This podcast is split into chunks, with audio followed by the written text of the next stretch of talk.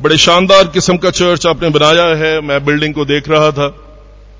और ये बिल्डिंग आपने पैंतीस चक में ऐसी खड़ी कर दी है कि जो भी आता है वो ऊपर की तरफ़ देखता है और ये बड़ी खूबसूरत बात है। ये खूबसूरत जो क्या उसको कहते हैं पॉस्चर है किसी भी शख्स का कि वो ऊपर की तरफ़ देखना सीख ले है ना? सो so, जो भी कोई आए वो जब पिलर्स नहीं है तो वो ऊपर की तरफ़ देखे तो ये अच्छा ये अच्छा साइन है।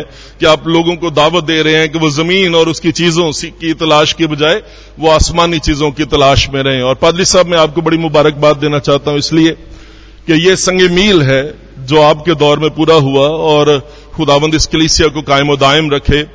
जब तक ये दुनिया है और कलीसिया इस दुनिया में मुकीम है, ये बात जो है वो यकीनन सुनहरी हरूफ में लिखी जाएगी कि पादरी गुलजार आसम के दौर में ये चर्च जो है, इसकी तामीर हुई और ये बहुत बड़ा इनिशिएटिव जो है, वो पादरी गुलजार आसम के दौर में जो है, वो लिया गया। सो आप सारी कलीसिया बड़ी मुबारकबाद के मुस्तक हैं।